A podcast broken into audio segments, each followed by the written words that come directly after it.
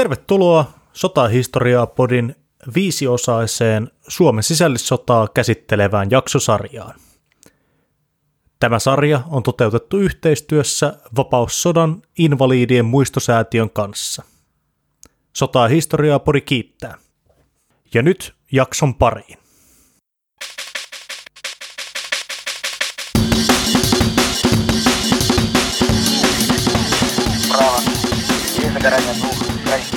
Ja tervetuloa kuuntelemaan Sotaa ja historiaa podia. Ihan alkuun, nyt tosiaan alkaa taas viisiosainen meidän oman kotimaamme Suomen historiaan keskittyvä Suomen sisällissotaa käsittelevä Sotaa ja historiaa podin jaksosarja.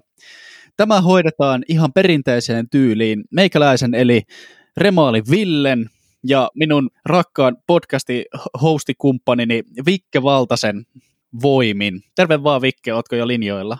Kyllä, täällä olla. Yes. Elikkä siis vapaussota, kansalaissota, punakapina vai Suomen sisällissota? Tätä mylläkkää siinä itsenäistymisen yhteydessä on kyllä kutsuttu aika monella nimellä aikojen saatossa.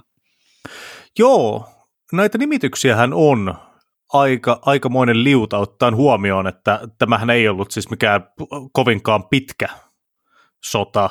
Kysymyksessähän oli siis noin neljä kuukautta kestänyt konflikti, joka niin tässä koko viiden jakson sarjassa tullaan näkemään, on osa laajempaa itä-eurooppalaista kehitystä ja laajempaa kontekstia, mikä liittyy Venäjän suurvalta-aseman romahtamiseen ja toisaalta Neuvostoliiton syntyyn Itä-Euroopassa ja siihen yleiseen kaaukseen, mitä ensimmäisen maailmansodan jälkeen nähtiin itäisessä Euroopassa.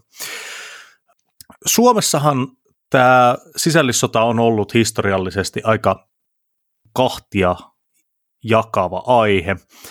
Ehkä enemmän niin kuin vanhemman ikäpolven keskuudessa, että ehkä nyt meillä kaksikymppisillä ei ole enää niin suurta kosketuspintaa tohon, mutta kyllä esimerkiksi niin kuin omien isovanhempien sukupolvella on vielä jonkun verran kosketuspintaa, vaikka ei tietenkään ovat itse olleet vielä silloin hengissä.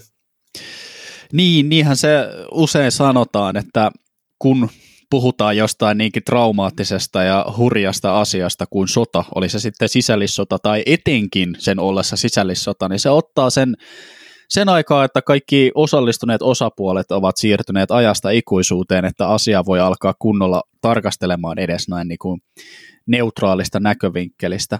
Ja sehän on meidänkin tämän viisiosaisen jaksosarjan tavoite, että tunnustetaan se, että tämäkin sisällissota aiheutti aina suurta kärsimystä ja menetyksiä ihan sen kaikille osapuolille ja nyt koetetaan valaista tähän sisällissotaan johtaneita syitä ja seurauksia sekä kehityskulkuja ja muistaa sodan uhreja ja heidän, heidän uhrauksiaan. Ja tässä näiden jaksojen mukana koetetaan tuoda esiin sodan vaikutuksia siviiliväestöön ja auttaa meitä muistamaan kaikkia osapuolia. Tässä ensimmäisessä jaksossa meidän tarkastelun alla onkin itse asiassa ei itse nämä sisällissodan varsinaiset tapahtumat, vaan juuri ne sellaiset historialliset kehityskulut alkaen sieltä hyvin pitkältä, jotka ovat johtaneet siihen, että suomalaiset maamiehet käyvät toisiaan vastaan sitten torrakat tanassa taisteluun Kyllä vain, kyllä vain. Tosiaan yli sata vuotta sitten, 27. tammikuuta viiva 15. toukokuuta 1918, suomalaiset kävivät tämän Suomen sisällissotana, vapaussotana, punakapinana 1918 vuonna sotana tunnetun konfliktin täällä meillä Suomessa. Sisällissodan tappioista siteeraan Tuomas Hopun, Tauno Tukkisen ja Jarmo Niemisen suhteellisen tuoretta teosta aiheesta, jossa he arvioivat taisteluissa kaatuneen noin 11 500 ihmistä ja koko sisällissodan uhriluvun olleen noin 34 000 ihmistä. Eli siis jälleen kerran varsinaisten taisteluiden jälkeiset puhdistukset ja siviiliväestöön kohdistunut terrori on ollut oikeasti tuhoisampaa kuin se itse sodankäynti siellä taistelukentillä, mikä on siis hyvin yleinen teema kaikissa sisällissodissa ympäri maailman. Hmm.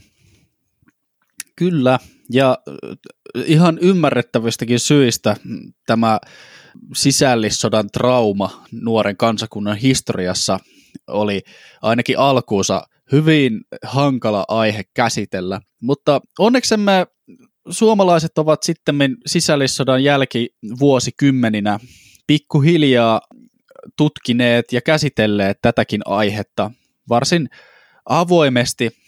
Ja nykyään puhutaan jo ihan sisällissodan historiallisen tutkimuksen historiallisesta tutkimuksesta, minkälaisia näkökantoja on otettu missäkin vaiheessa esille ja kuinka alkuun vähän niin kuin voittajat esittivät oman versionsa tarinoista, mutta sitten me tulevina vuosikymmeninä etenkin toisen maailmansodan jälkeen alettiin tuomaan esille enemmän hävinneen punaisten osapuolen näkökulmaa ja nykyään asia on varsin kattavasti käsitelty. Se on tällekin, tämänkin jaksosarjan tuottamisen kannalta ollut hyvin eduksi, että ei tarvitse itse suorittaa tällaista tätä tutkimusta, vaan siitä löytyy runsain mitoin materiaalia. Onhan sisällissotaa käsitelty myös niin kuin populaarimmassa kulttuurissa jonkun verran, ei pelkästään niin kuin tämmöisessä kuivakassa historiallisessa tutkimuksessa, vaan kyllähän esimerkiksi äh, ensimmäisenä varmaan itselle tulee mieleen täällä Pohjan tähden alla, niin onhan se nyt varmaan niin kuin top 10 Suomen äh, tämmöisissä kirjallisuuden klassikoissa. Juu, se on hieno tarina kyllä. Joo. Mutta mennäänpä sitten itse aiheeseen. Eli aloitetaan sisällissodan taustoista. Ja kun yritetään ymmärtää Suomen sisällissotaa ää, niin kuin siinä oikeassa historiallisessa kontekstissa, niin pitää mennä yllättävän kauas historiassa. Koska ei riitä pelkästään, että ymmärretään sitä sotaa edeltävät tapahtumat, vaan pitää myös ymmärtää, että mikä on oikeasti ollut se yhteiskunnallinen tilanne, joka on lopulta johtanut niin kuin näin radikaaliin kansan kahtia jakautumiseen. Ja tässä kohtaa mä itse asiassa haluaisin ottaa esille tämän, kun nyt puhutaan paljon poliittisen keskustelun ja poliittisen sanankäytön koventumisesta ja polarisaatiosta mediassa, niin se saattaa tuntua todella kaukaiselta, ehkä nyt niin kuin tälle modernille suomalaiselle, että tässä nyt ruvettaisiin jotain uutta Tampereen valtausta lähteä tekemään, mutta kyllä se kannattaa oikeasti pitää mielessä, että onpa noita modernejakin, tai suhteellisen moderneja yhteiskuntia viimeisen 3-40 vuoden aikana yllättävän nopeasti valunut sisäiseen kaaukseen ja sisällissotaan. Eipä tarvitse mennä hirveän kauaksi, kun tuolla Ukrainassa niin 2014 jälkeen. Toki ulkovaltojen myötävaikutuksella, lähinnä venäläisten myötävaikutuksella, mutta kuitenkin pitää muistaa, että ei mekään olla, kukaan ei ole immuuni propagandalle. Joo, kyllä. Siis sellaisen järkevän ja ratkaisukeskeisen keskustelun voima tällaisten sisällissodan kaltaisten katastrofien välttämisessä on ehdottomasti niin kuin yksi tämän jaksosarjan opetuksista, vaikka yleensä nämä käydään tässä jakson lopussa vasta tota noin, niin läpi, mutta Tampereellakin 1918 kaikilla osapuolilla oli aivan omat tietolähteensä ja sanomalehteensä, jossa suorastaan niin kuin yllytettiin käymään toisen osapuolen kimppuun. Ei siis kannata suhtautua mitenkään kevytmielisesti tällaiseen polarisaatiota lisäävään keskusteluun, tuli se nyt ihan mistä tahansa suunnasta tai millä motiivilla tahansa. Mutta pelkkä tällainen tota, vihainen vastakkain asetteleva keskustelu itsessään harvoin riittää, että saadaan sisällissota aikaa, vaan kyllä tässä Suomen tapauksessa, ja kun lähdetään puhumaan tuota sisällissodan taustoista, niin kysymys on myös yleiseurooppalaisista asioista. Täällä tietysti mielellään me halutaan ajatella, että Suomessa on kysymys vain suomalaisista ja meidän omista asioistamme, mutta siinähän oli ö, Suomen suurruhtinaskunnan kyljestä juuri luhistunut valtava Venäjän keisarikunta, jonka jälkeen oli jäänyt suurvallan kokoinen valtatyhjö.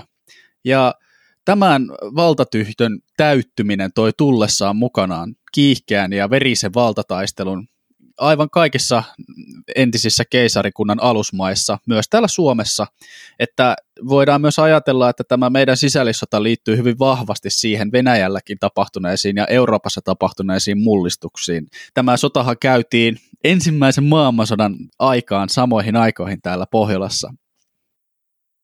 Mikä on tämä meidän ensimmäisen sisällissotajaksosarjamme aihe ja pihvi. Nimittäin tässä jaksossa meidän olisi tarkoitus sukeltaa selvittämään Suomen valtion kehittymistä autonomisesta Suomen suurruhtinaskunnasta kohti itsenäistä Suomen valtiota maailmansodan ja maailman tapahtumien pyörteessä.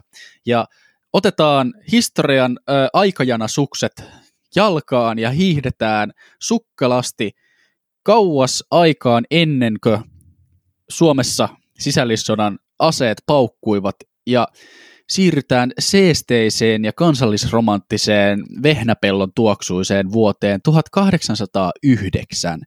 Aikaan kauan ennen kuin käsite itsenäisestä Suomesta oli edes kypsynyt suomalaisten omissakaan ö, ajatuksissa. Ja lähdetään liikenteeseen Venäjän ja Ruotsin välisen Suomen sodan myötä – vakiintuneeseen uuteen tilanteeseen, jossa Ruotsi joutui luopumaan näistä Suomen alueistaan ja Suomella meidän esiisillämme alkoi hyvin siunaantunut noin sadan vuoden mittainen rauhan jakso, jossa varsin laajoilla autonomian oikeuksilla meillä oli mahdollisuus kehittää tätä maatamme ja maan päätäntäkoneistoa. Niin, tässä pitää siis tarkentaa, että se varsinainen, niin kuin ehkä lainausmerkeissä hyvä suurruhtinaskunnan aikakausi, jolloin Suomi pääsi kehittämään omaa, omaa valtiojärjestystään. Hän ei siis ollut sata vuotta pitkä suinkaan, vaan Venäjän otehan aiko, alkoi sitten tämän suurruhtinaskauden loppupuolella kiristymään aika paljon Suomesta 1880-90-luvuilla.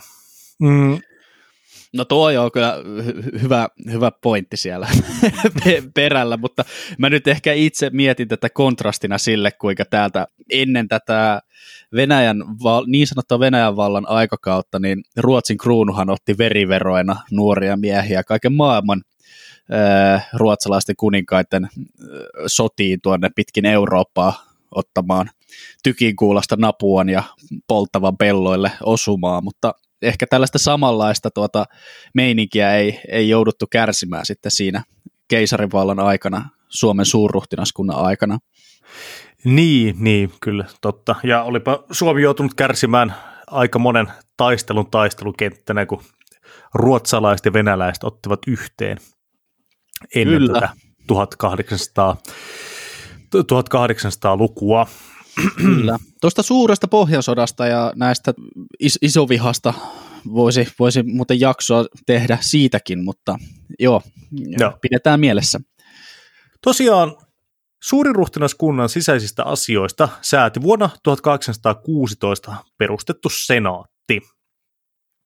Senaatistahan tuli eräänlainen tämmöinen Suomen eduskunnan esiaste, joka ei kuitenkaan ollut täysin demokraattinen instituutio, vaan siellä oli eri säätyjen edustajia, jotka kokoontuivat. Jokaisella säädyllä oli joku tietty X määrä edustajia, en nyt muistanut itse asiassa katsoa sitten tätä jaksoa varten.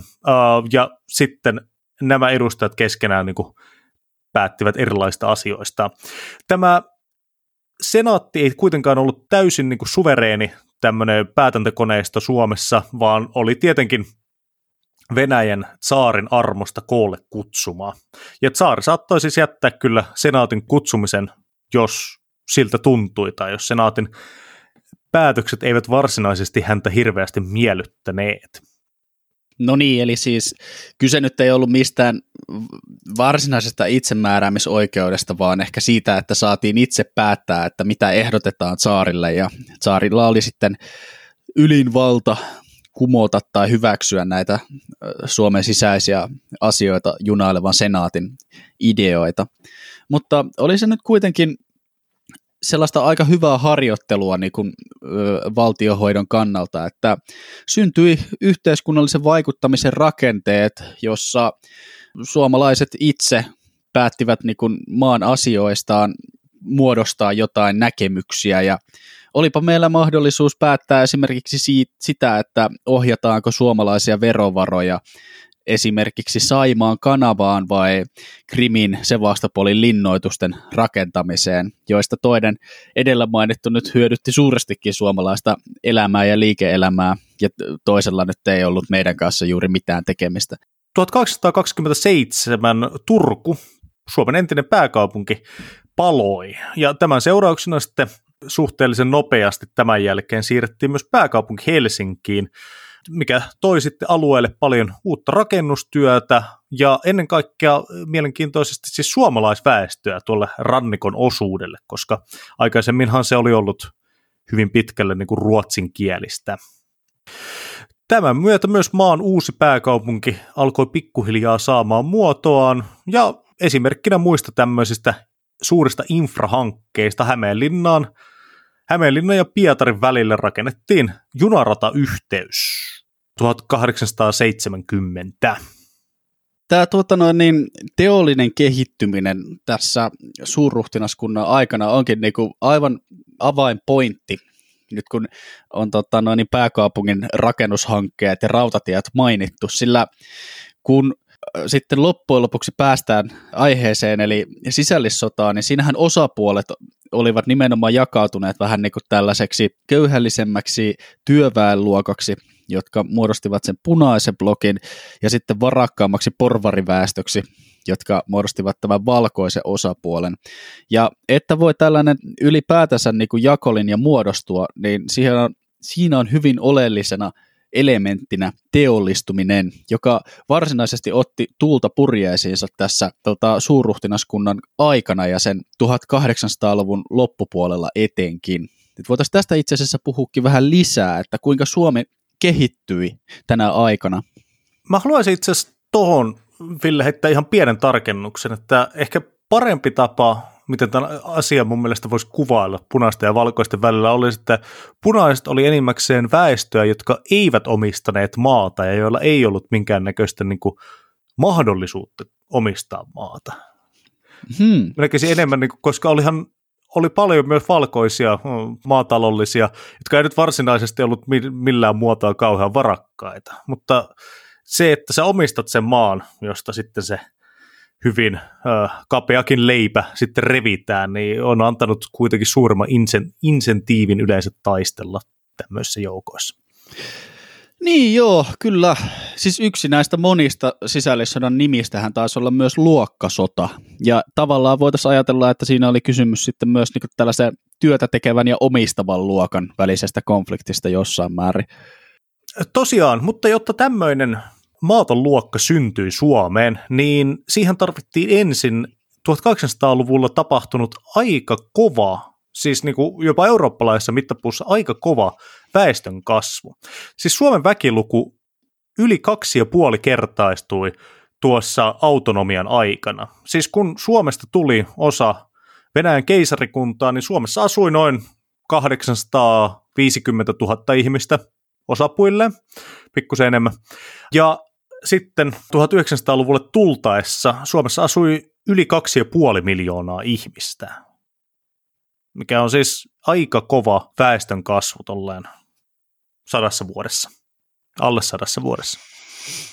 Joo, kyllä siinä alkaa kehitystä sitten tapahtumaan väkisinkin, ja tälle uudelle väestöllehän tarvitaan jostain niin kuin asuintilaa ja tekemistä, että alkaa hyvin äkkiä torpat ja pellot loppumaan kesken.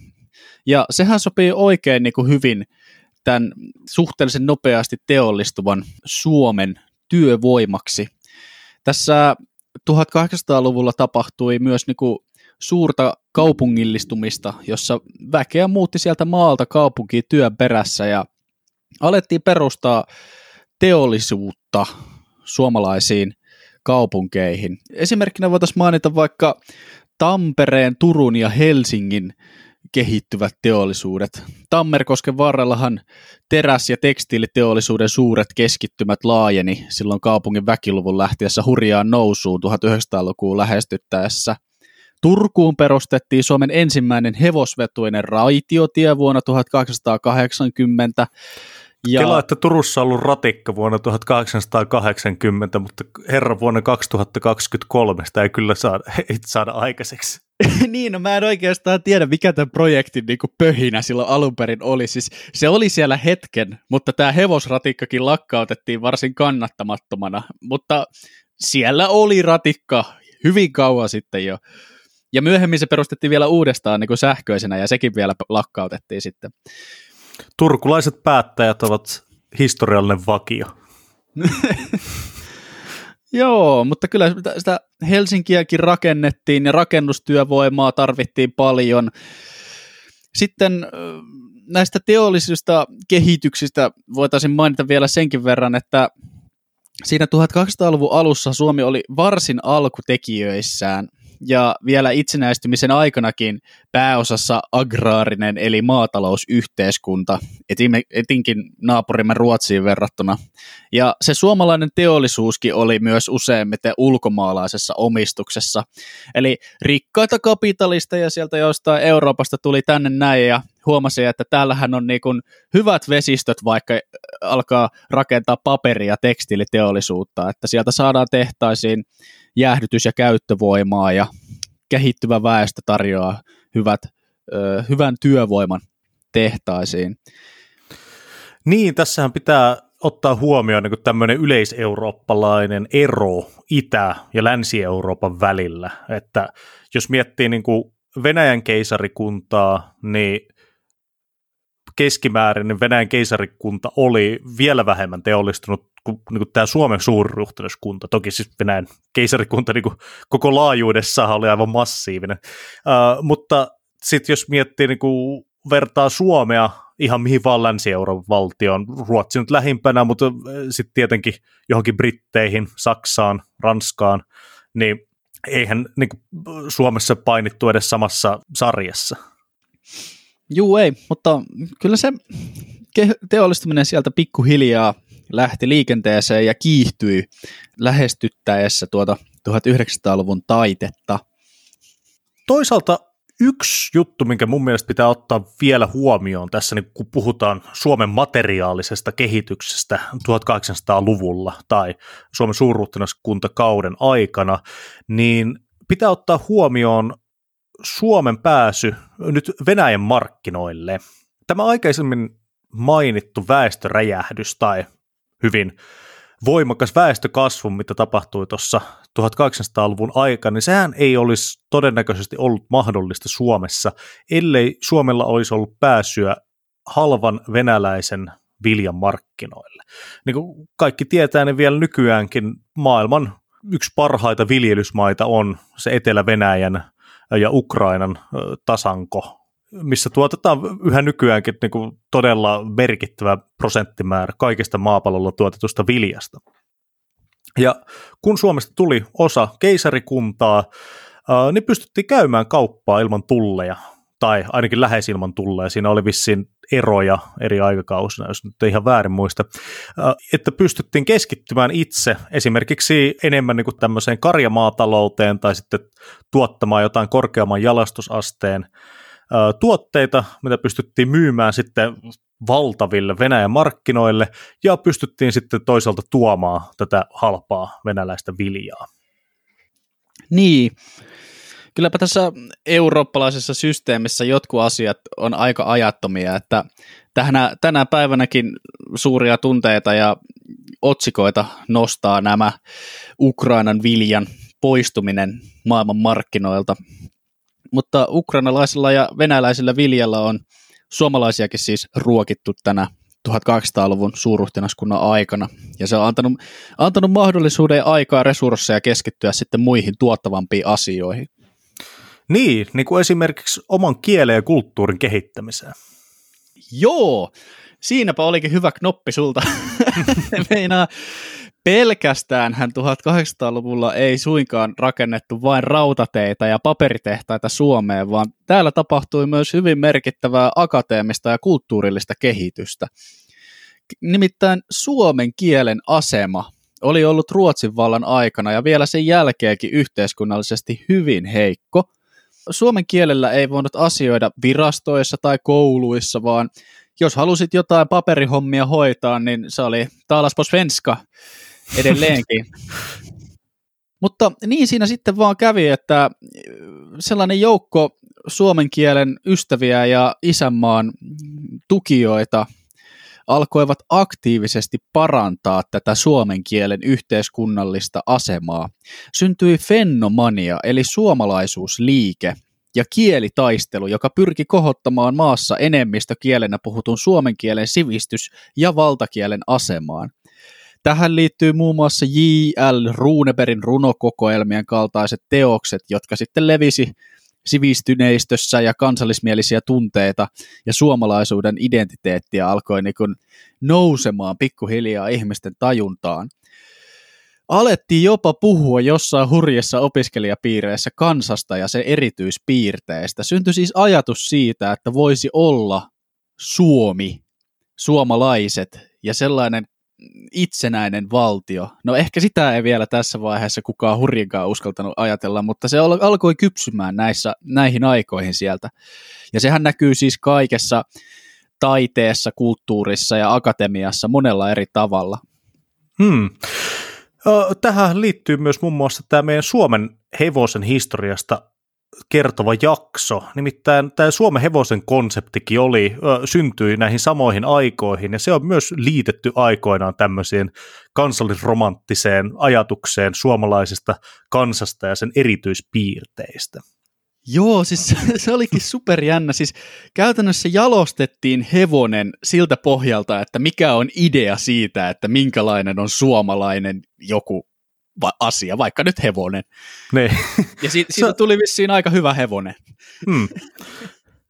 Toinen ihan mielenkiintoinen knoppi, mitä tästä sun jutusta tuli mieleen, on, että siis monilla näistä mm, suurista suomalaisista kansallishahmoista, esimerkiksi juuri tämä Runeberg, niin tota, oli yllättävän huono suomen kielen taito sitten loppujen lopuksi. Että, että monethan kuitenkin koska kuuluivat tietenkin eliitti- ja älymystöön, niin heillä oli kotikielenä ruotsi, ja monethan totta kai puhuvat siis niinku sitten muita yleiseurooppalaisia kieliä, että ranskaa ja saksaa ja varmaan venäjääkin monet. Mutta esimerkiksi Runeberg ja sitten myöhemmin Mannerheim, niin ei eli kummallikaan hirveän hyvä suomi ollut. Joo, siis tämä fenomania ja suomalainen kielitaistelu on niinku todella varmaan kansainvälisestikin ainutlaatuinen yhteiskunnallinen kehitys, koska siis niin kuin ei-suomenkielinen älymystö itse halusivat nostaa tämän niin kuin tavan kansalaisten ja rahvaan kielen asemaa. Ja itse opiskelivat suomea ja niin kuin aktiivisesti pyrkivät luomaan sitä suomalaista kulttuuria, että se lähti niin kuin ylhäältä alaspäin sitä alaluokkien aseman edistämistä tavallaan ajava liike. Yleensä mm. se menee niin kuin toiseen suuntaan, että maalaisjussit alkavat tota, no, niin napisemaan siitä, että kun ei täällä voi omalla kielellä hoitaa asioita ja sitten siitä syntyy joku tappelu tai kapina, mutta ei, ne, tämä, tämä hoidettiin näin ja tämä on tosi harvinaista. En niin kuin muista toista esimerkkiä, jossa näin olisi tehty. Itse asiassa uh, nyt on pakko heittää, että tämä ei ole täysin kokonaan niin kuin pelkästään suomalainen juttu, vaan t- tätä tapahtui muuallakin. Ja etenkin tuntuu, että se oli itäisessä Euroopassa vähän tämmöinen trendi, että että paikallinen äh, tämmöinen eliitti, älymystö, äh, pyrki yhdistämään itsensä jotenkin siihen rahvaaseen ja sitä kautta enemmän siihen maahan tämmöisten kansallisromanttisten ajatusten äh, innoittamana. Täsmälleen sama kehityskulku nimittäin tapahtui Sloveniassa hyvin mielenkiintoisesti. Ahaa, no siellä, niin. Sielläkin myös älymystö, eliitti, kaikki valtion asiat hoidettiin totta kai Itävalta-Unkarin keisarikunnassa saksaksi, ja sitten tavan kanssa puhui slaavilaisia kieliä. Ja sitten niin 1800-luvulla, no samo, suunnilleen samoihin aikoihin, 1800-1900-luvulla, niin kuin Suomessakin, niin alkoi tämmöinen kansallinen herääminen, jossa sitten – tämä enimmäkseen saksankielinen eliitti pyrki sitten niin kuin, oppimaan tätä rahvaan kieltä ja nostamaan tämmöistä kansallista identiteettiä kielen, kielen avulla. Joo, tämä kansallisaatteen syntyminen niin kuin akateemisissa piireissä olikin niin kuin aikansa trendi-ilmiö, ja tämä varmasti liittyy osaltaan siihen, niin. Mm. Ja siinä missä niin kun tällaiset kieliasiat ja niin kun akateemiset te- yhteiskuntapoliittiset teoriat muokkaavat yhteiskuntia ja niiden historiaa, niin minun mielestäni, jos jokin, niin taistelu sortoa vastaan on niin kun kansakuntia luova ja muodostava ilmiö. Ja suomen kielen aseman parantamisen yhteydessä tai pian sen jälkeen saatiin myös niinku omat sortokautemme, ja senhän meille tarjosi ihan niin kuin emävaltio Venäjän keisarikunta. Kun aletaan lähestyä sitä 1900-lukua, niin tulee nämä ilmiöt, joista Vikkikin muistutit tuossa podcastin alussa, että ei se nyt pelkkää ruusuilla tanssimista se suurruhtinaskunnan aika ollut. Nimittäin vuonna 1899 Venäjä kohdisti Suomen suurruhtinaskuntaan niin sanottuja yhtenäistämis- eli venäläistämispolitiikan toimia. Ja suomalaisethan tätä ajanjaksoa ovat kutsuneet ihan suoraan sortokausiksi. Nimittäin Venäjällä oli vaihtunut kruunupaa ja tämän uuden saarin Nikolai toisen käskystä Suomen kenraalikuvernööri Bobrikov pyrki sitomaan suurruhtinaskunnan hallinnon tiukemmin emämaan hallintoa. Minä olen muuten vähän miettinyt, että kun tuo tuntuu olevan venäläisten hallitsijoiden sellainen ikuisuusprojekti venäläistää ö, alusmaitaan, niin miksi Suomen oli annettu ylipäätänsäkään olla niin vapaassa ja autonomisessa asiassa, asemassa tähän mennessä? Mulla on siis, mä oon joskus lukenut, nytten taas nyt en taas muista, että kuka näin on sanonut. Tämä on joku ulkomainen tutkija, jos nyt en ihan väärin muista, joka on yleisemminkin tutkinut Itä-Eurooppaa ja Itä-Euroopan kehitystä 1800-1900-luvulla, niin luonnehti Suomen asemaa jokseenkin sillä tavalla, että Suomi oli vähän niin kuin Venäjän keisarikunnan tämmöinen koeputkilaboratorio, missä kokeiltiin, että mitä tapahtuu, jos annetaan tämmöisten liberalismin periaatteiden mukaan tämmöisen pienen eristäytyneen kansakunnan päättää omista asioistaan, totta kai niin kuin mahtavan Venäjän keisarikunnan kaitselmuksessa ja niin kuin sille, että sivisty, sivistynyt Venäjän hovi pitää tietenkin vähän niin kuin silmällä sitä hommaa, ettei nyt mennä niin kuin aivan, aivan johonkin älyttömyyksiin. No, niin miten, mitä tapahtuu? Toinen juttu oli sitten, että suomalaisista ei ollut mitään vaaraa varsinaisesti Venäjällä. No mielenkiintoisena juttuna voidaan pitää sitä, että näitä, esimerkiksi näitä venäläistämistoimia, mitä tuli silloin 1890-luvun lopussa, 1900-luvun alussa, niin näitähän oli muuallakin imperiumissa, mutta ja niitä oli ollut aikaisemmin jo, mutta esimerkiksi Puolassa, niin nehän oli johtanut valtaviin kapinoihin, jotka oli sitten kukistettu aika verisesti. Sama oli, oli muistaakseni tapahtunut nykyisen valko ja Ukraina-alueella, siis nykyisen Itä-Euroopan rajathan ei missään määrin vastaa sitä niin kuin etnis, niitä etnisiä rajoja, mitä silloin on ollut.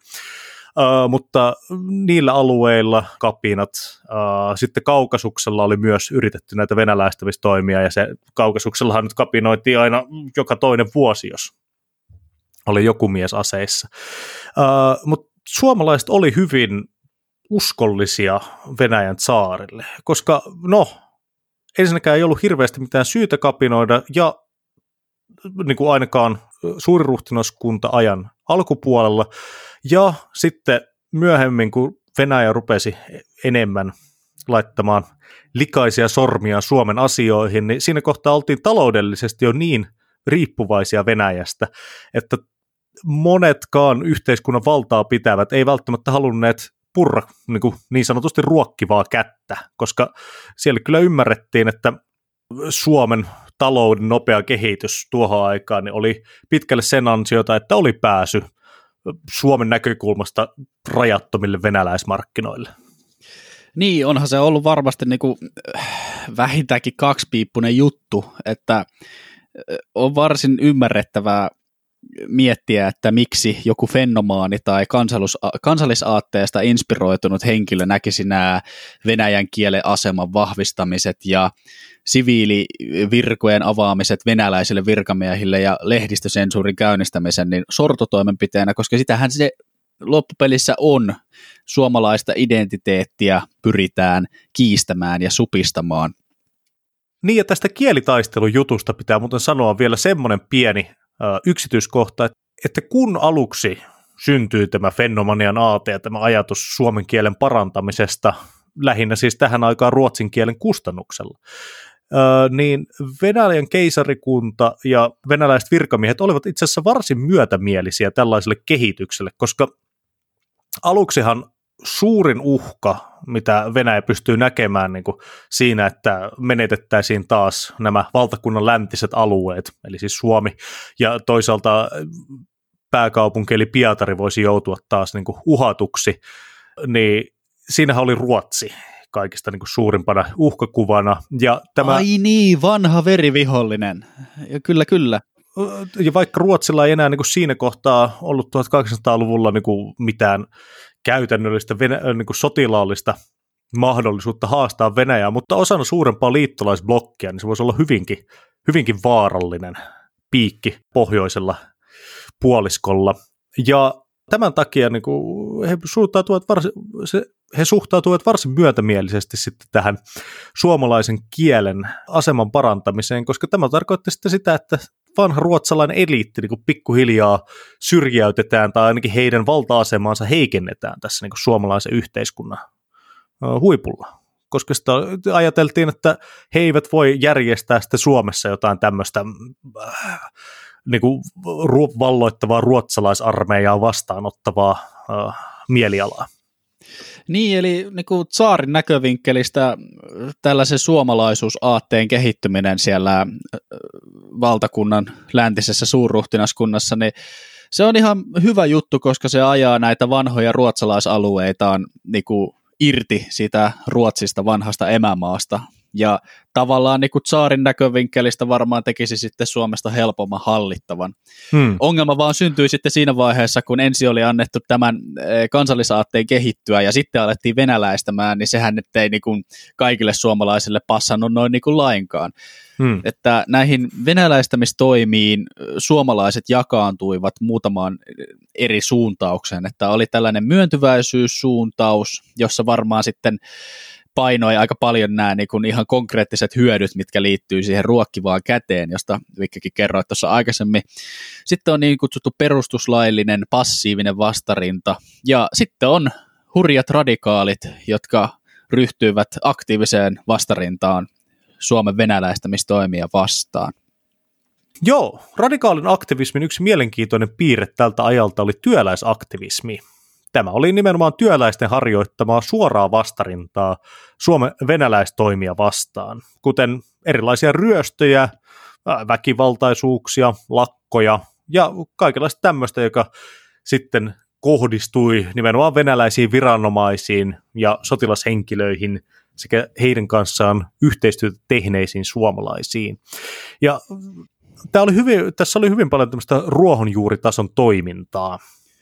Joo, ja siis tällaisten työläisten järjestäytyminen ja poliittisesti aktiivinen vaikuttu, vaikuttaminen, niin heijastelee jo pikkuhiljaa sitten niin kun, kun tästä ajat kehittyvät eteenpäin, niin sitä kehityskulkua, joka loppujen lopuksi johtaa työläisten tuota, järjestäytymisen työväen kaarteihin ja puna, punaiseen armeijan syntymiseen sisällissodassa, että tällä niin kuin maan asioihin aktiivisesti työläisvastarinnalla vaikuttamisella oli jo perinteitä Suomessa sieltä venäläistämistoimista asti. Ja näistä, näistä perinteistä sitten saattoi jopa osittain poikia se sisällissodan aikainen punainen liike. Mutta kun puhutaan tästä venäläistämistoimien vastustamisesta Suomessa, niin on ehdottomasti kerrottava ehkä niin kuin kuuluisimmasta poliittisesta terroriteosta Suomen historiassa, nimittäin Eugen Schaumanin suorittama murha, jossa ammuttiin senaatin päärakennuksessa kenraalikuvernööri Nikolai Bobrikov vuonna 1904. Öö, käydään läpi tämä tapahtumien kulku vähän tarkemmin vielä, mutta ennen sitä, mikä on kenraalikuvernööri? Ei kuulosta viralta, joka enää nykypäivänä on käytössä. No itsehän tituleeraan joskus muutaman kaljatuopin jälkeen ehkä itseäni Lahden kenraalikuvernööriksi, mutta asiasta siitä ei sen enempää, mutta tota, äh, siis kysymyksessä on tämmöinen hyvin ehkä 1800-luvun, 1700-luvun hallintokoneistolle tyypillinen virka, jossa on pyritty vähän tälleen ehkä jopa metafyysiseen tyyliin yhdistämään tämmöinen saarin tai muu kruunupään tämmöinen ylin Jumalan suoma päätäntävalta, joka sitten delegoidaan jollekin henkilölle, joka on samalla siis sotilasjohtaja, esimerkiksi Bobrikov oli siis Suomen sotilaspiirin johtaja. Tämä Suomen sotilaspiirin perustaminenkin oli hyvin kontroversiaali juttu, koska aikaisemmin Suomessa ei ollut pakollista asevelvollisuutta, joka olisi johtanut siihen, että suomalaiset olisi joutunut menemään venäläisiin sotiin, mutta sitten myöhemmin tämä perustettiin ja hänestä tuli samalla tämän sotilaspiirin johtaja, mutta sitten samalla hänestä tuli myös tämmöinen Suomen poliittisen elämän viimeisen veto-oikeuden omistava hahmo. Eli siis hän pystyy niinku yhdellä käden heilautuksella esimerkiksi käyttämään veto-oikeutta ja mitätöimään Suomen senaatin päätöksiä. No niin, eli siis tämän saarin tilaamien venäläistämistoimien konkreettinen käytäntöön panija Suomessa oli kenraalikuvernööri Poprikov. Ja niin vaan sitten suomalaisuusliikkeen eräs edustaja, suomenruotsalainen virkamies ja aktivisti Eugen Schauman päättyi siihen, että isänmaan nimissä on suoritettava tällainen terroriteko, että saadaan nämä toimet jotenkin loppumaan. Ja Eugen Schauman itse ei suhtautunut tähän tekoon mitenkään kauhean kevyin, kevyin mielin, vaan hän on kirjoittanut muistiin tämän päätöksen tehtyään seuraavalla tavalla. On hirveää ottaa toinen ihminen hengiltä. Omalla elämälläni olen minä sovittava rikokseni. Tehtyäni tämän päätöksen olen minä saanut rauhan tyynenä ja iloisena menen nyt kuolemaan.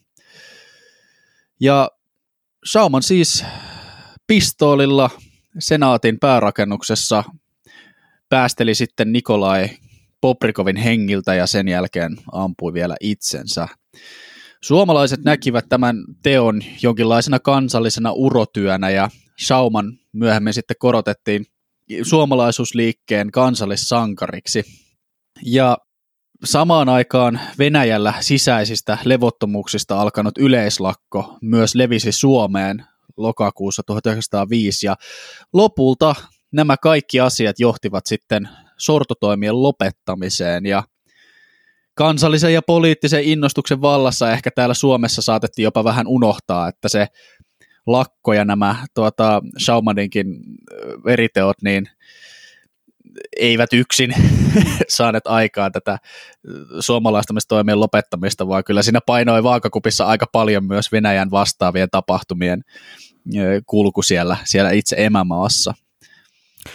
Joo, kyllä vaan. Tämä on taas yksi osa tästä koko Suomen itsenäistymisen ja sällissodan tarinasta, mikä hyvin paljon osoittaa sen, että Suomi on ollut vahvasti osa tätä yleistä itä-eurooppalaista tapahtumien ketjua, vaikka monestihan meillä niin kuin ajatellaan, että Suomi on jotenkin uniikisti täällä omana saarenaan pohjoisessa ja ei toimi meillä historia niin kuin muilla.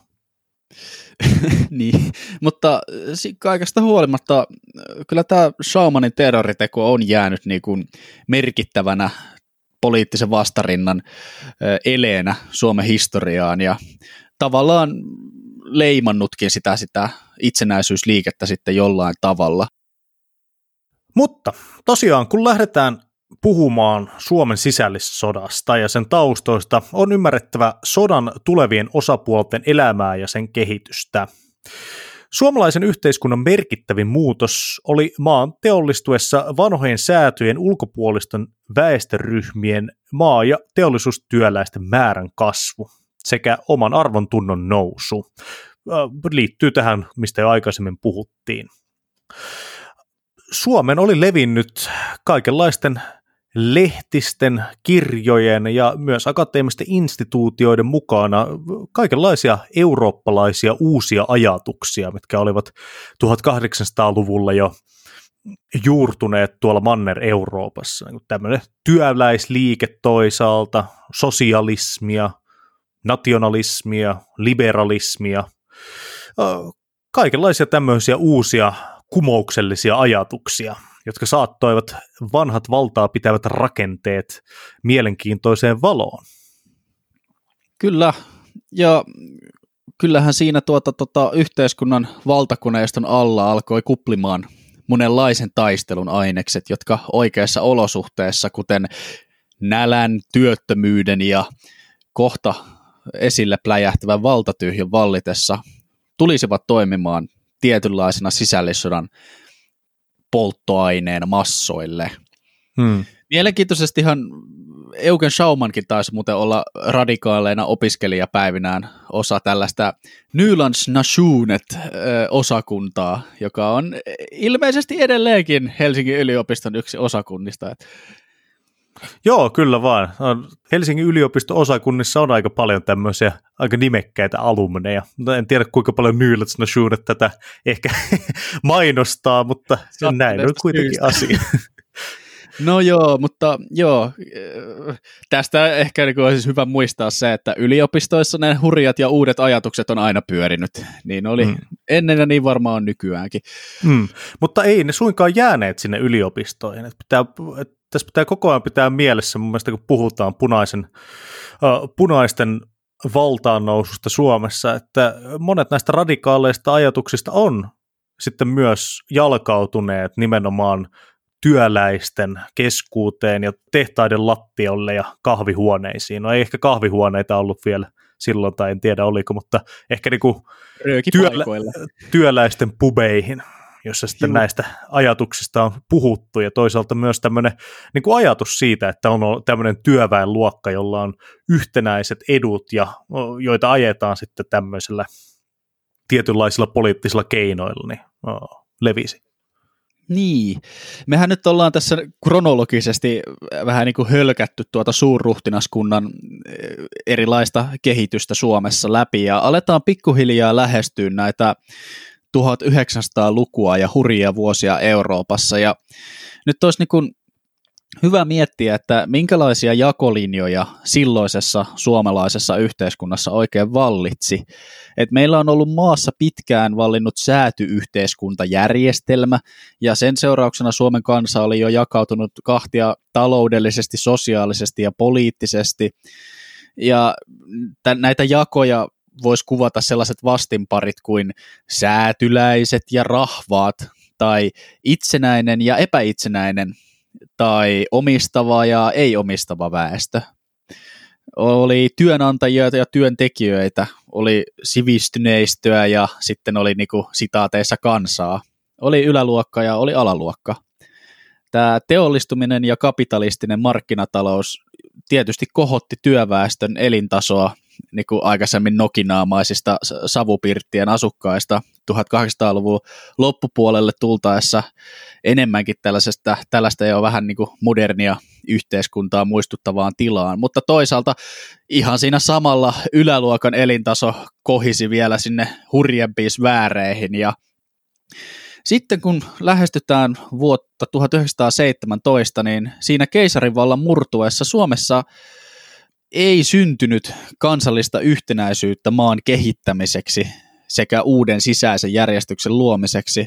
Sen sijaan tämä yhteiskunnalliset jakolinjat, joista nyt niin puhuin, niin aktivoitui ja alkoi niin sellainen kiivas sisäpoliittinen valtataistelu siitä, että mitkä asiat nyt oikein ajaa meikäläisten asiaa. Olit se sitten sivistyneistön kansan, yläluokan, alaluokan omistavan tai ei omistavan väestön niin edustaja, niin syntyi tällainen niin kuin halu turvata oman porukan edut ja oikeudet, mikä on tietysti ihan ymmärrettävää. Kyllä se yleensä suurimmalla osalla ihmisistä kuitenkin loppujen lopuksi, silloin kun ruvetaan oikeasti prioriteetteista puhumaan, niin kyllä ne semmoista asiat kuin sapuska pöydässä ja katto pään päällä tuppaa olemaan siellä niin kuin aika kärkipäädyssä. Oli sitten ihan minkälaista politiikkaa tahansa ajetaan. Mutta tota niin, nyt aletaan siis olemaan todellakin jännän äärellä. Kun puhutaan sisällissodasta ja Suomen itsenäistymisestä, niin ne linkittyy aivan kiinteästi toisiinsa, ja tässä ajavana voimana on ehdottomasti Euroopassa riehuva ensimmäinen maailmansota ja siitä seurannut Venäjän keisarikunnan romahtaminen. Voitaisiin käydä tätä, tätä kehityskulkua nyt vielä tässä jakson loppupuolella läpi.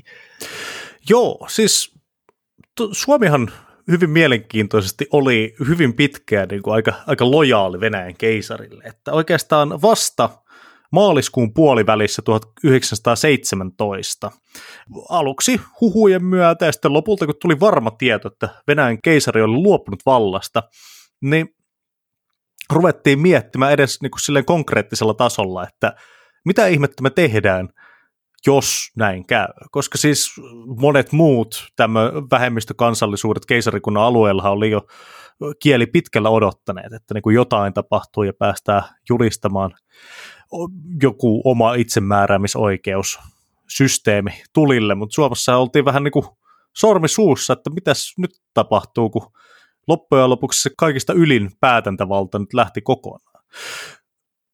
Monesti tuntuu, että Suomessa oli vähän tämmöinen hyvät saari, pahat pajarit tyyppinen ajattelu, että kuitenkin ajateltiin, että vaikka sieltä Venäjän keisarin keisarihovin suunnasta tuleekin jonkinnäköistä kurmootusta, niin se on todennäköisesti vaan korruptoituneiden ja pahojen virkamiesten aikaansaannoksia. Kyllä se keisari on loppujen lopuksi todennäköisesti ihan meidän suomalaisten asialla ja niin kuin hyvä ukkoja.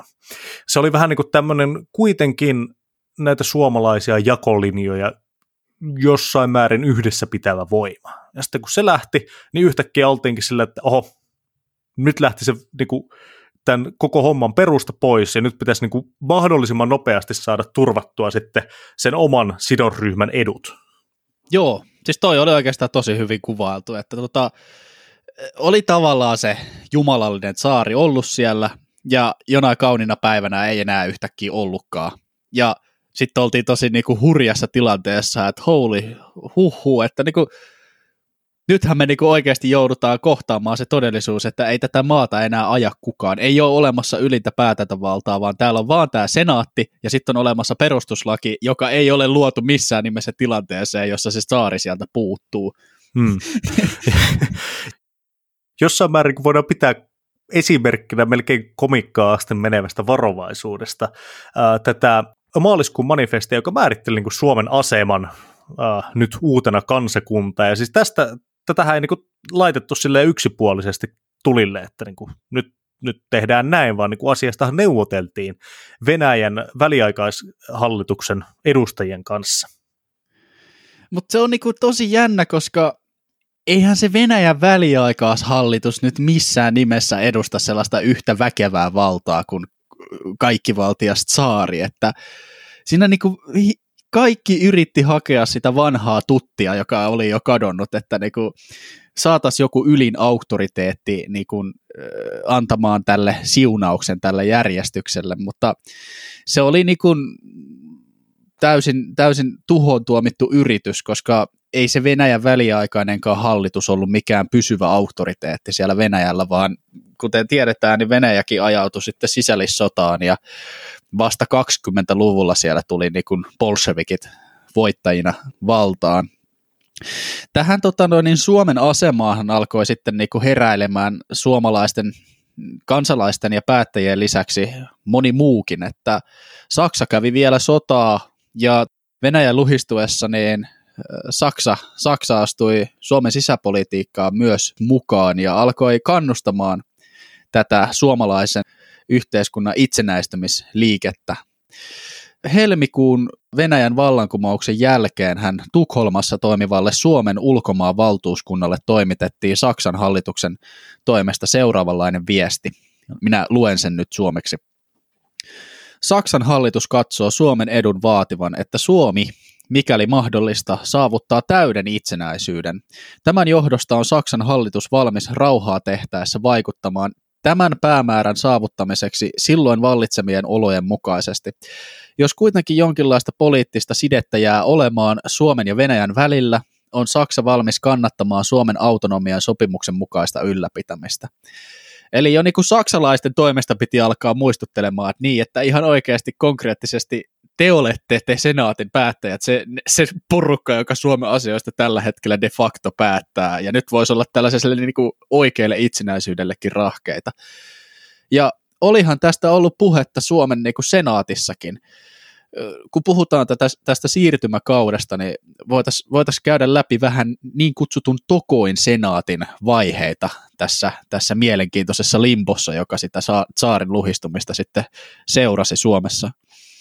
Joo, tosiaan tässä maaliskuun manifestissa niin Suomen senaatti oli kutsunut itse, itsensä vähän niin kuin uudestaan koolle, koska siis aikaisemmin ainoastaan Saari oli pystynyt kutsumaan senaatin koolle. Tässä oli niin kuin, senaatti Tämäkin on varmasti itse... siis, anteeksi mikä et keskeytin, mutta niin kuin mä en voi lakata miettimästä sitä, että kuinka jännittävää ja hurjaa on ollut sen aikaiselle päättäjälle, että aikaisemmin ollaan oltu niin kuin ihan kiltisti alamaisia saarille, mutta nyt ensimmäistä kertaa ikinä käytetäänkin sitä niin kuin saarin pamppua ja kutsuttu, tehdään jotain, mitä me ei oltaisi voitu aikaisemmin itse tehdä. Että tässä niin kuin se, sellainen vääjäämätön marssi kohti itsenäisyyttä on mun mielestä meneillään ja pelkästään siinä teossa, että senaatti kutsuu itsensä koolle ilman, että saari sen tekee.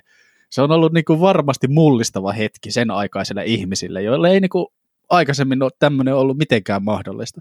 Hmm.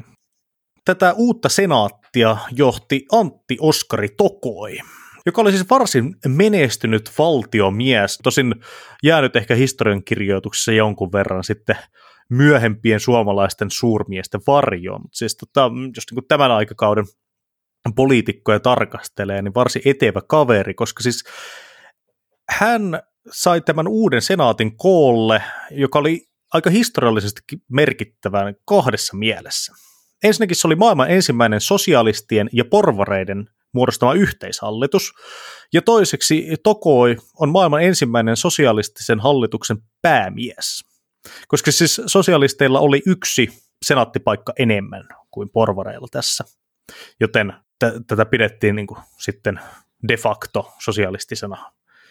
Kolmanneksi vielä, hän oli taustaltaan työläinen. Senaatilla oli jo poliittisen hallituksen piirteitä, ja sen ohjelmaan sisältyy jo sana itsenäisyys, mutta se rajoittuu Suomen sisäisten asioiden hoitoon. Niin, voi voi. Jos me vielä saataisiin tämä niin joku ulkopoliittinen autoriteetti, vaikka sitten Venäjältä tai jostain, kun jännittää niin kovasti ajatus siitä, että jouduttaisiin itse päättämään näistä asioista. Mutta kyllä siitä itsenäisyydestä alettiin ihan rohkeasti sitten puhumaankin, että Tokoin senaatissa oli ihan niin kuin rohkeitakin puheenvuoroja itsenäisyyden puolesta.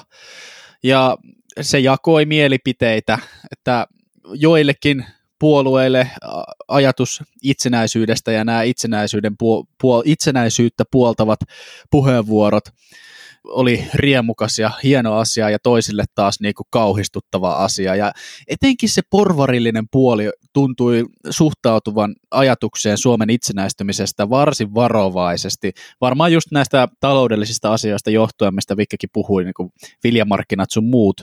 Mutta mun mielestä vähän ironisesti ja niin kuin hassusti näitä itsenäisyyttä aikanaan vastustaneita henkilöitä olivat niin kuin tulevat Suomen suurmiehet, kuten J.K. Paasikivi ja J.K. Stalberg ja Kyösti Kallio. Pitää tässä kohtaa korjata, että K.J. Stolberg eikä J.K., mutta joo. Niin, K.J. Stolberg ja Kyösti Kallio. Mutta aluksi sitä kovinta itsenäisyyslinjaa ajoi tuossa vaiheessa sosiaalidemokraatit ja nuorsuomalaisten niin sanotut itsenäisyysmiehet sekä maalaisliiton edustajat. Monesti unohtuu, että alun perin kaikista niin kuin sosiaalidemokraatit oli Suomessa kuitenkin kaikista kovimpia itsenäisyyden ajajia tässä kohtaa. Ja siis nämä nuorsuomalaiset ehkä vielä enemmän, mutta nuorsuomalaiset oli ehkä enemmän marginaalipuolue, että ne olisi tätä vähän radikaalimpaa joukkoa. Kyllä. Kun taas sitten tämä vanha porvarillista ei ollut niinkään mukana. Tokoin senaatin heikkoon poliittiseen asemaan oli luonteenomaista valtiovallan hajoamiselle vuosina 1917-18. Kyllä, kyllä. Mutta siis samaan aikaan, kun Tokoin senaatti yrittää hihat käärittynä ajaa valtakunnan asioita tällaisessa sekavassa tilanteessa, niin koko suomalainen yhteiskunta alkaa niin kuin valtarakenteeltaan muistuttaa sellaista ruutitynnyriä kipunoivan nuotion vierellä.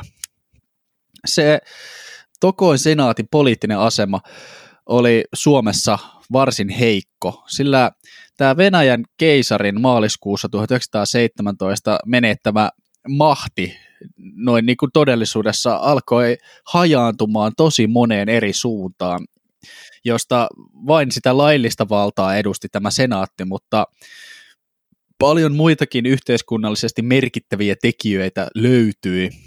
Valtaa siirtyi merkittävissä määrin myös kaduille.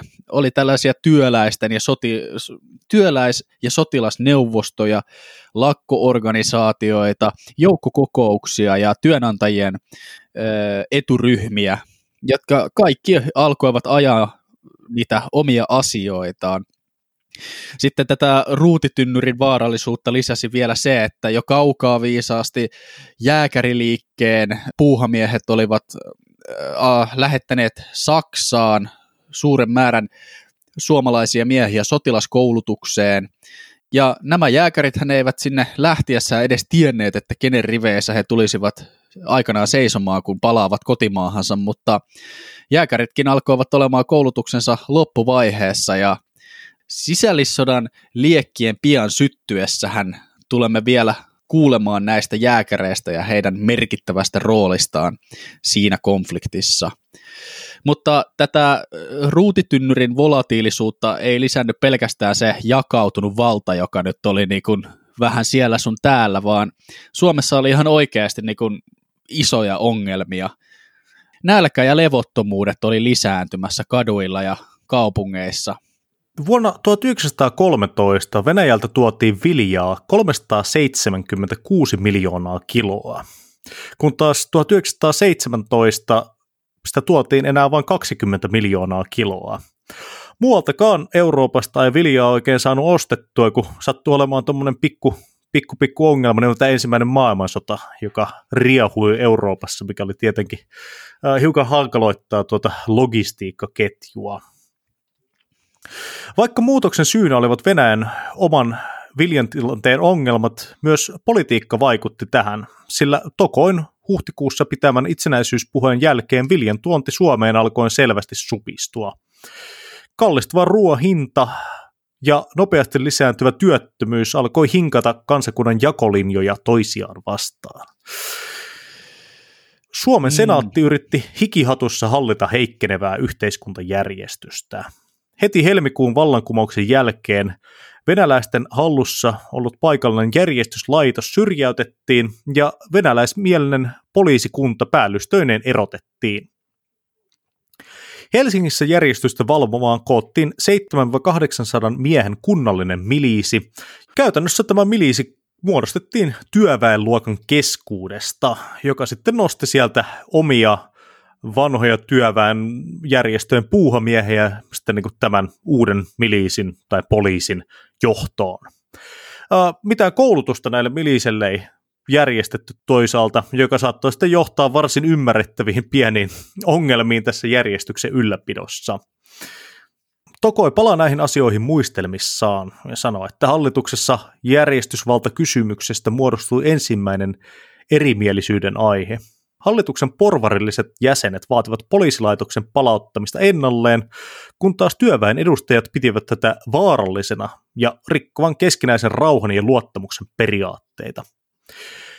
Tokoin puoleen kääntyneet aktivistit, jotka vetoisivat Tokoihin järjestyksen valvontakoneiston rakentamisessa, eivät myöskään tyytyneet tähän, vaan jatkoivat aloittamansa työtä epä- epävirallisesti, vapaaehtoisuuteen perustuen ja maan alla.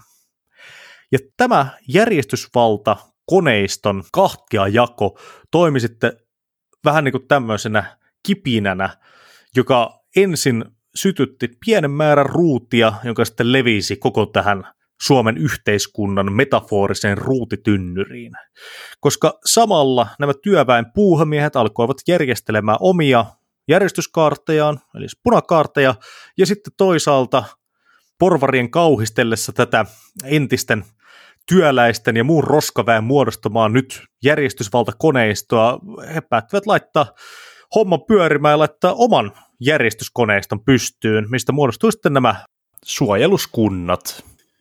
Niin, onhan se nyt niin, kuin niin, että ei sitä sisällissotaa tarvitse kenenkään varsinaisesti toivoa, mutta siinä vaiheessa, kun yhteiskunta on tilanteessa, jossa laillista valtaa vähän epäselvästi pitää jonkinnäköinen senaatti, joka yrittää itsekin selvittää, että kuka täällä oikein oikeasti pitää jöötä. Samaan aikaan kaupungeissa on valtavaa työttömyyttä ja yhteiskunnassa vallinneet jakolinjat siellä kipunoi ja aiheuttaa ihmisissä katkeruutta ja epäoikeudenmukaisuuden tunnetta.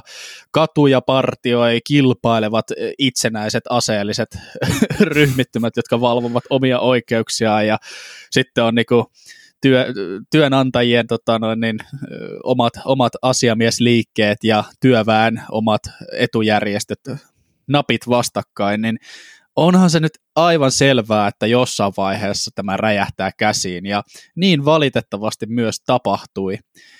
Siispä seuraavassa sota- ja historiapodin ö, tätä Suomen sisällissotaa käsittelevässä jaksossa me sukelletaan syvemmin näihin sodan osapuoliin ja punaisiin ja valkoisiin siihen, että miten tämä eri puolille jakaantuminen sitten käytännössä tapahtui veritekojen alkaessa. Mielenkiintoista tässä on se, että aika monesti unohtuu, kun puhutaan sisällissodasta, että mitä ne oikeasti käytännössä ajoi, nämä molemmat osapuolet. Ja se on seuraavan jakson juttu ja punainen lanka. Mutta tämä oli nyt sota- ja historiapodi tällä kertaa. Äh, onko meillä mitään hyvää, hyvää opetusta tähän?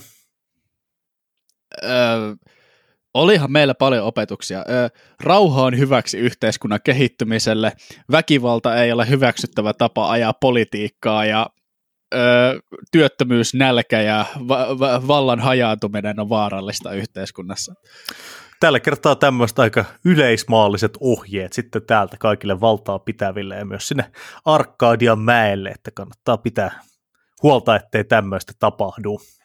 Kyllä, ja muistakaa jokainen sota historiaa podin meidän rakas kuulijamme, että me eletään kuitenkin demokraattisessa Suomessa, niin näitä juttuja pitää välillä muistaa myös kansan miettiä, että olemme valveutuneita ja osaamme tehdä fiksuja päätöksiä, kun käydään äänestyskopissa. Mutta se siitä saarnaamisesta. tota, niin, oikein paljon kiitoksia, että kuuntelitte tämän Sota- ja historiapodin jakson. Meitä kannattaa seurailla someessa. Meille saa laittaa kanssa viestiä Instagramissa, Twitterissä, ihan mitä haluaa. Ja jaksoehdotuksia, kommentteja, palautusta pa- palautusta, palautteita otetaan mielellään vastaan ja me myös siihen takaisin vastaillaan. Kyllä, ja jos olet pidempiaikainen kuuntelija ja pidät näitä meidän podcasteja jonkin arvoisena, niin voit auttaa podcastin tekemisessä lahjoittamalla muutaman euron verran semmoisessa Buy Me Coffee-palvelussa, mikä löytyy tuolta jakson linkistä tai meidän Instagramin linkistä myös. Uh, tosiaan nämä äänetyskamppeet ja tämä ohjelmisto ei ole ilmaisia, niin jokainen euro auttaa siihen, ettei jäädä ainakaan hirveästi miinukselle tästä. Näin, Kiitos paljon. Ihan oman tunnon mukaan. Mutta hei, minä kiitän ja palataanpas tähän astiaan. Yleensä mä sanon tässä vaiheessa, että ensi kerralla jotain ihan muuta, mutta ensi kerralla jatketaan tästä samasta aiheesta. Ja näin. Se on moro.